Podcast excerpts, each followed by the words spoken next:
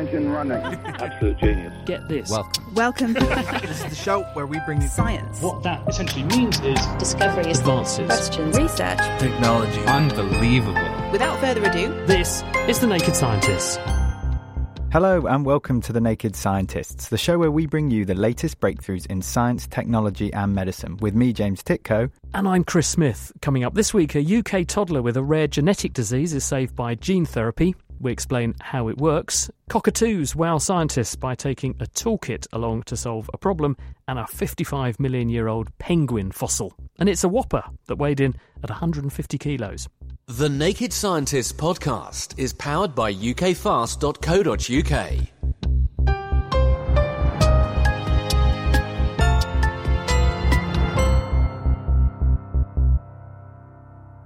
This week, scientists announced that a toddler with a rare, fatal genetic condition has been treated successfully with a new gene therapy approach. 19 year old Teddy has MLD, that's metachromatic leukodystrophy. It's an inherited disease linked to a defective gene that normally codes for an essential enzyme that's called arylsulfatase A. Without this working, material builds up inside certain cell types and it causes them to die. The developing brain is particularly vulnerable, and affected individuals become progressively more disabled, and they usually don't make it, sadly, past the age of five. In Teddy's case, the Royal Manchester Children's Hospital's Rob Wynn and his colleagues have, they think, hopefully effected a cure. They've taken stem cells from her bone marrow and altered them in the lab to add back in a healthy copy of the gene, as well as some control information to supercharge its activity, leading to high level production of the missing enzyme. Those modified stem cells will return to Teddy, where they migrate to the bone marrow and produce blood and immune cells. Some of these then migrate into the nervous system, where they pump out the enzyme for other cells to use. In illnesses like MLD, where there is a deficient uh, enzyme, we can use bone marrow transplantation to help the condition. And what happens there? The normal, healthy bone marrow makes normal, healthy blood, makes the enzyme, and delivers that enzyme around all tissues of the body, including in the brain. We know when we do a bone marrow transplant in MLD, actually it doesn't correct the condition.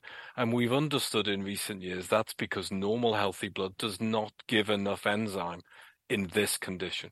So we take blood stem cells from the patient and in the laboratory, we insert the missing copy of the gene.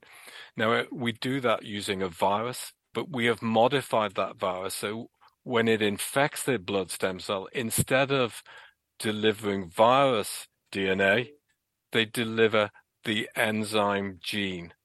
But we've also made one other key difference.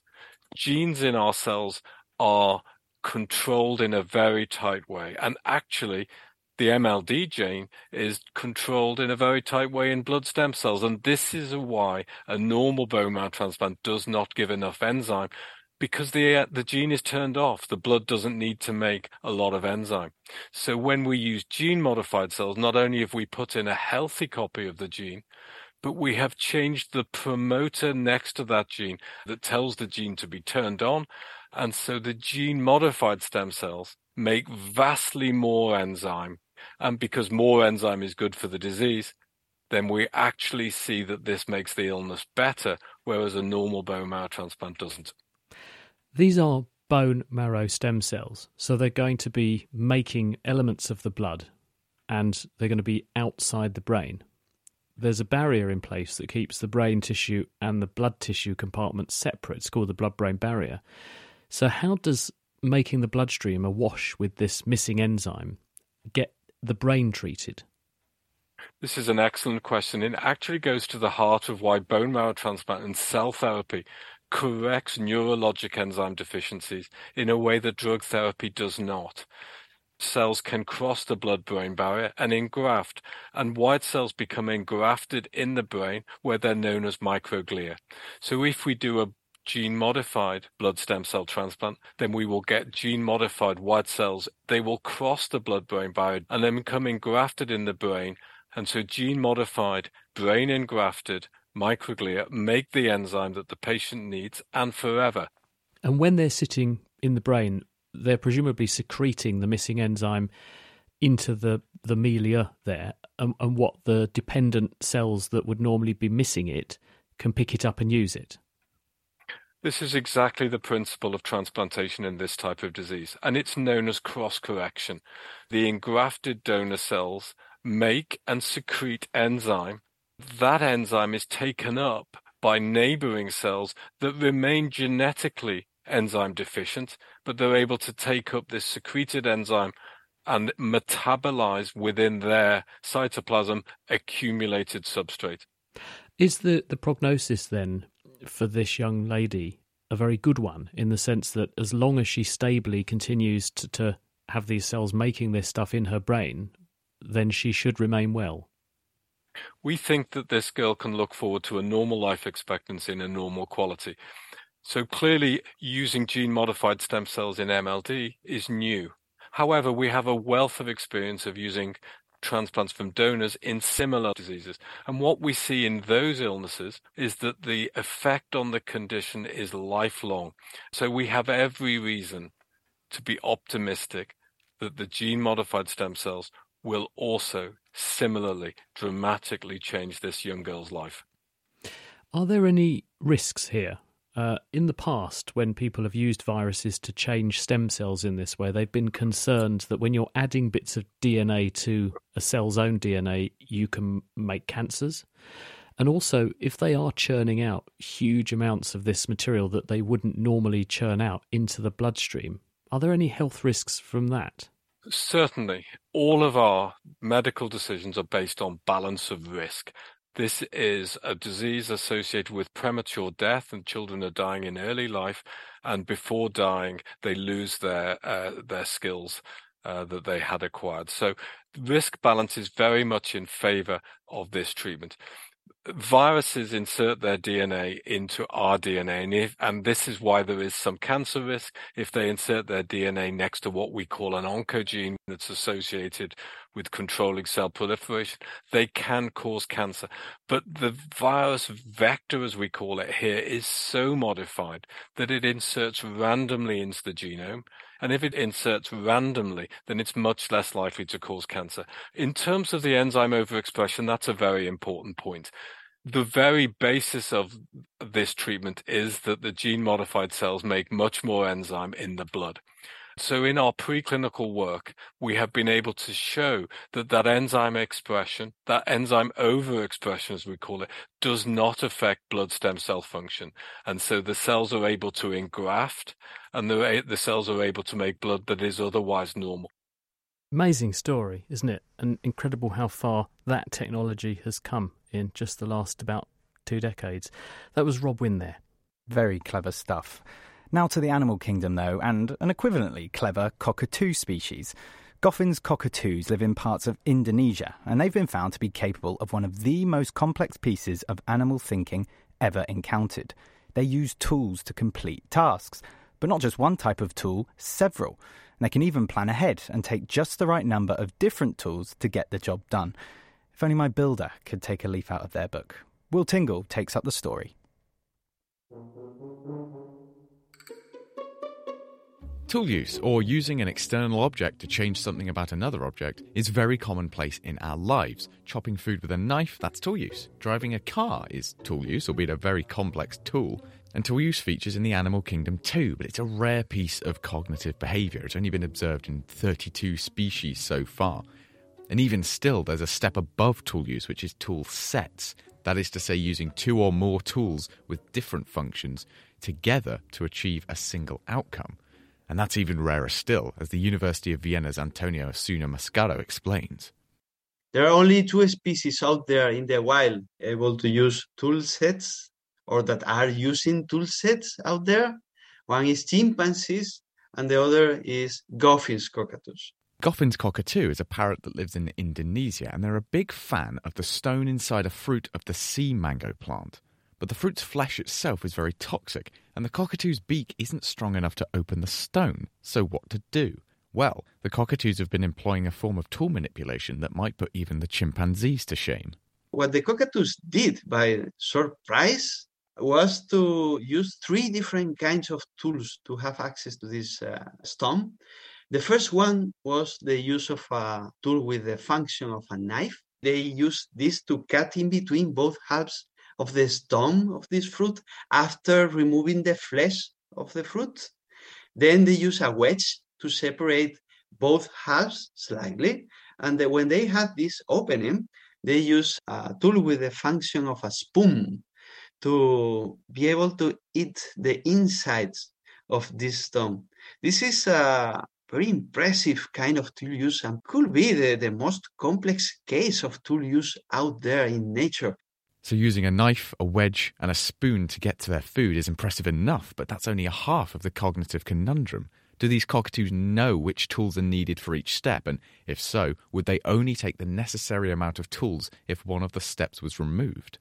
We were having five birds being tested, and out of those five birds, four of them were able to transport eventually, and three of them were able to transport in a flexible way, even when this required flying with both tools.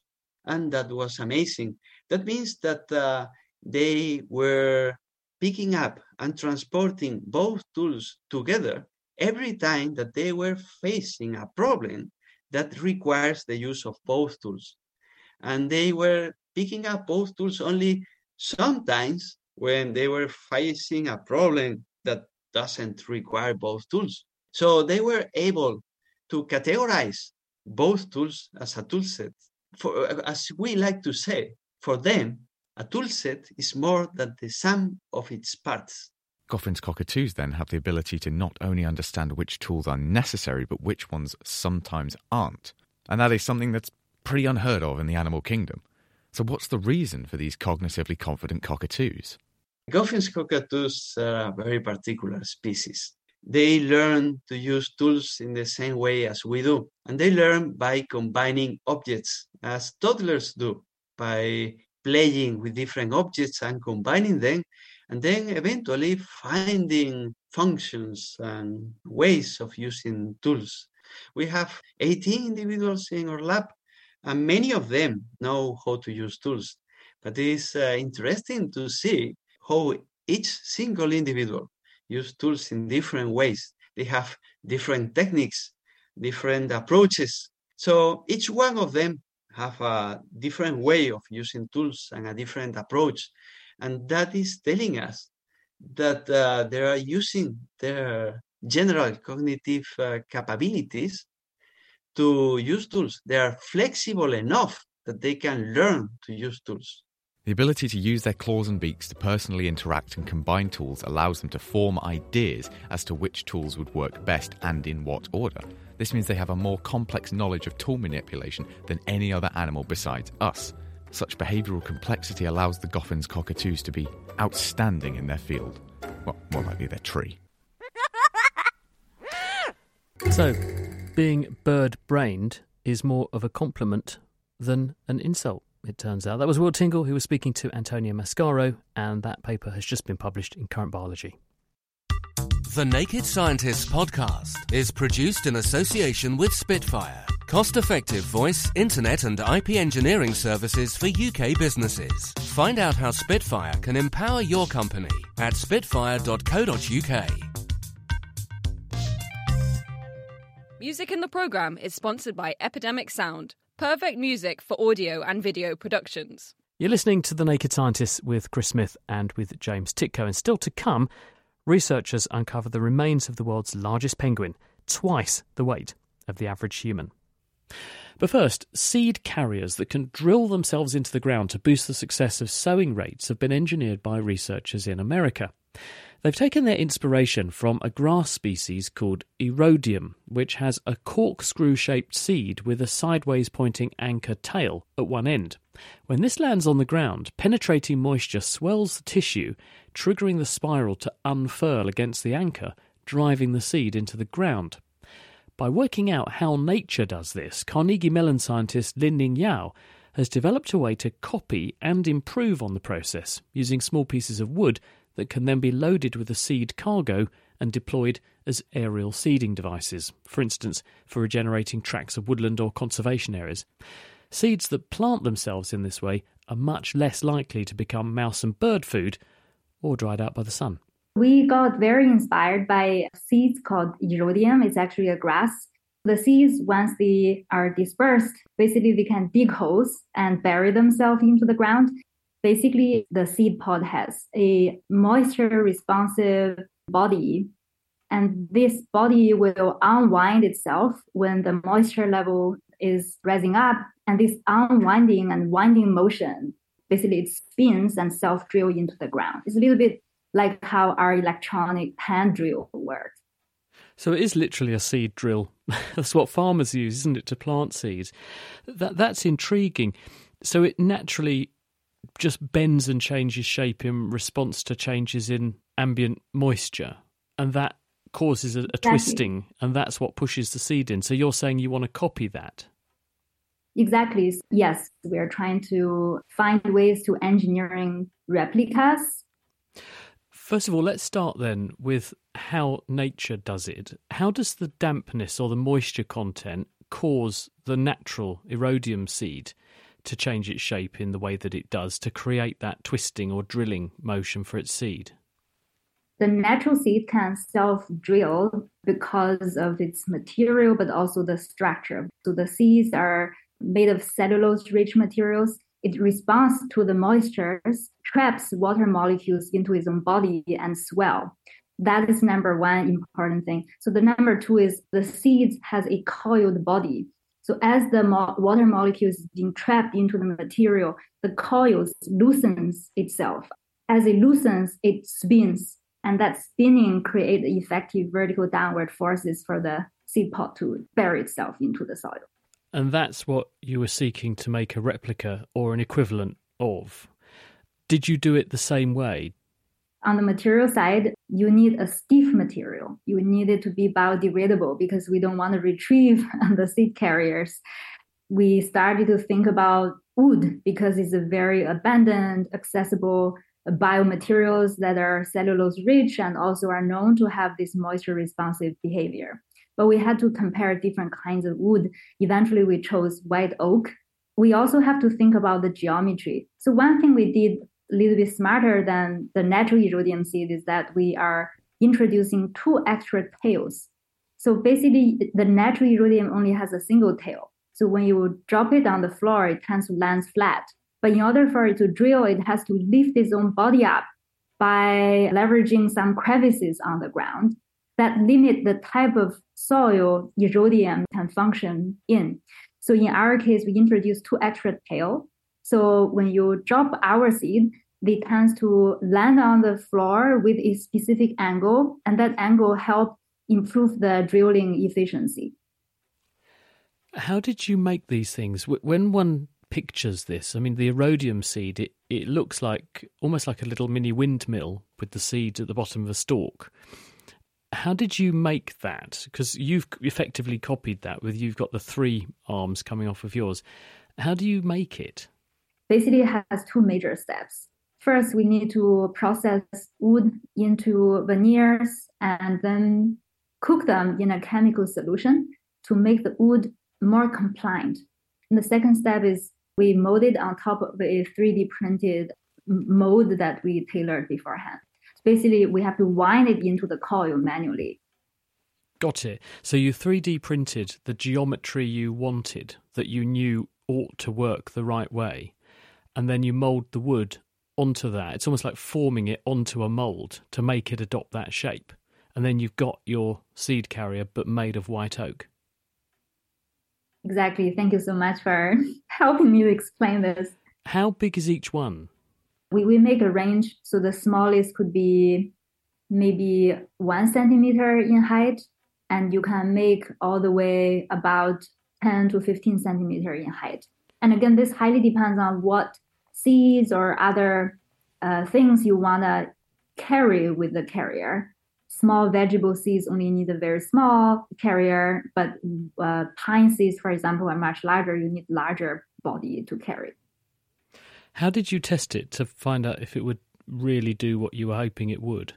We um, have done both in lab controlled tests and eventually we also brought it outdoor. So we've conducted five rounds of tests with hundreds of seeds in two geographic locations. We watched the weather broadcast right before a heavy rain would come, we threw them on the floor and then we monitored how effective they can drill. And what was the germination rate when you did this compared to if you just threw the seeds on the floor? Across the five batches, we got about a 66% anchoring rate. And among the ones that anchors, about 60% of germination rate. And what about if you just threw seeds on the floor, the same sorts of seeds? How many of those would successfully germinate? I really wanted to conduct this test, but we haven't got a chance to do this exact comparison. But we do know if you try to germinate pine seeds, if you do uh, broadcasting from the airplane, the germination, 2 to 10%. So potentially a considerable boost to germination rates. Lining Yao there, and she just published that work in the journal Nature. The news over the past few weeks has been awash with stories of unidentified objects in US airspace, including one that's dubbed the Chinese spy balloon. Recently, the two countries have had a tenuous relationship at the best of times, and this incident looks to add further strain. But how has the situation unfolded so far? James. I'm sure you'll all have heard this week of the Chinese surveillance balloon that the US shot down, which they now claim was able to collect communication signals. Equipped with instruments capable of intelligence collection operations, it has sparked a major international row. Even more instances have been happening recently, as two other flying objects have been shot down over the US. These two have not had their origins confirmed yet and have been described by US intelligence as benign much smaller in size and not controllable from the ground, so only time will tell if their motives were nefarious or otherwise. As for the main balloon, details remain scant, but it is believed it took off from a base on Hainan Island along China's southern coast. It was spotted at 60,000 feet in Montana before being shot down by a missile for violating US airspace. The Chinese government insists that the balloon was a civilian airship used for research, but American intelligence has since confirmed from the debris that the balloon was being used for surveillance. However, it's now uncertain as to whether the balloon was meant to enter US airspace in the first place or was blown off course by strong winds. The balloon was tracked since its launch and made unusual turns, first into Canadian airspace and then down into US airspace. The wind could have played a part in its course, despite the US claiming that China had partial control of the balloon's movements. So, if a balloon is so easy to spot and difficult to control, why use one in the first place? Well, a balloon's movement pattern is harder to track than satellites, as they move more unpredictably and are often smaller than a typical radar's level of calibration. They can also hover above a certain point for much longer than a satellite. Satellites are also tied to their gravitational orbit around the Earth, which is not helpful if you want to monitor the ongoing progress of something happening on the ground. Balloons sometimes dip under weather systems that could otherwise block a satellite's view of an area, and in this balloon's case, it can be used to listen into devices. The balloon, confirmed to have surveillance equipment attached, had technology capable of locating communication devices and listening in to their conversations. But the conversations of who? Civilians, governing bodies? That all remains to be seen. The US is taking in all of the downcraft for extensive analysis. There are, however, experts on the subject of surveillance intelligence who remain surprised as to why this individual balloon incident is gathering so much traction. Both countries already have extensively detailed maps of one another, and there isn't much a balloon could tell either side. But balloons have been a part of Chinese surveillance for some time now, and the US now has to revisit its policy on how finely it scans for foreign aerial objects and how they will deal with them in the future. All that can be said for certain is it has been a diplomatic disaster for both countries. And we will keep a weather eye on what happens with that story, and we'll keep you posted. Now, the fossilised remains of one of the world's largest and earliest penguins have been uncovered in New Zealand. Found in boulders on a beach near Otago back in 2016, and it's taken that long to recover them and expose them and now publish what they've found. These date back over 50 million years, and they've now been carefully exposed so that the stature of the original animal can be appreciated and studied properly, and we can work out what it would have looked like and how big it was. And speaking of which, it would have weighed in a hefty 150 kilos. One of the team who is behind this discovery and what this discovery can tell us about the origins of penguins and their subsequent evolution is Daniel Field, and he's at the Department of Earth Sciences in Cambridge. Welcome to the programme, Daniel. How do you know this is a penguin? What we're talking about here with this giant penguin are the remains of its humerus or its upper arm bone. And penguin humeri are very distinctive. Of course, penguins move in a very different way from most other birds. They use their wings to fly underwater. And that specialized mode of locomotion has resulted in the evolution of a very distinctive humerus with an offset shoulder connection. The humerus itself is flattened, unlike a round cross section like you see in the wings of flying birds. And so there's really no mistaking the humerus of a penguin when you find one. And you're extrapolating from what you do have to work out what, what you don't have would have looked like. Yeah, so much of the humerus is preserved, not the entire thing, but I'm a pretty average sized male in this country. I'm about uh, not quite six feet tall, but the humerus of this gigantic penguin would have been about the same length as mine, just to give you a sense of how big this bone is. You don't weigh 150 kilos looking at you. I, I don't. I weigh thing, almost exactly half that. But this thing must have been enormous then. This was an utterly enormous bird. We estimate that its body mass would have been in the range of about 150 kilograms, or I'm I'm from Canada, as you can probably tell from my accent. So back home, we'd say 350 pounds. An absolutely huge, huge bird. Why so big? Well, there are various ideas about why penguins achieved such an enormous body size range early in their evolutionary history. Some of the most compelling ideas have to do with heat retention. Of course, birds and penguins are warm blooded animals, and the larger you are, the deeper you can dive, the more oxygen you can hold on to. And these uh, penguin fossils come from southern New Zealand. They would have been diving into very, very cold water. And being very large bodied would have enabled these gigantic early penguins to have collected more food, to have retained heat more efficiently, and probably also to have dived for longer because they would have been able to retain oxygen longer too. But penguins still do all of those things today. So why have they shrunk?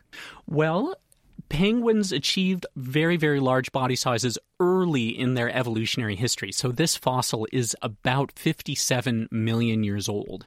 And enormous penguins persist in the fossil record until around 30, 25 or so million years ago. Oh, that's significant because the Earth was really hot then.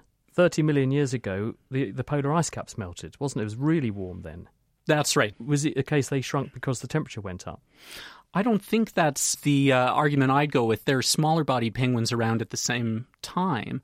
The important factor here is that around 30, 25 or so million years ago, marine mammals that are fall within the same general size range as these very large bodied penguins come on the scene. And so we think the disappearance of these enormous penguins may have had something to do with the evolution of marine mammals that may have outcompeted these gigantic penguins. So are you saying they're seal food? Well, they wouldn't necessarily have been seal food, but they might have been competing for the same food resources. And not only competing for the same food resources, but potentially also the same places at breeding colonies on beaches, because, of course, animals like seals need to come ashore uh, to have their pups, and penguins, of course, need to come ashore to lay their eggs. You're saying this is 57 million years back in time. Now, that is a significant point because that's not that long in geological terms after the dinosaurs disappear. So, how significant is that timing that, that suddenly these very large birds are on the scene? So, you're absolutely right, Chris. The extinction of the giant dinosaurs took place. We've got pretty good dates for this now, right around 66.02 million years ago.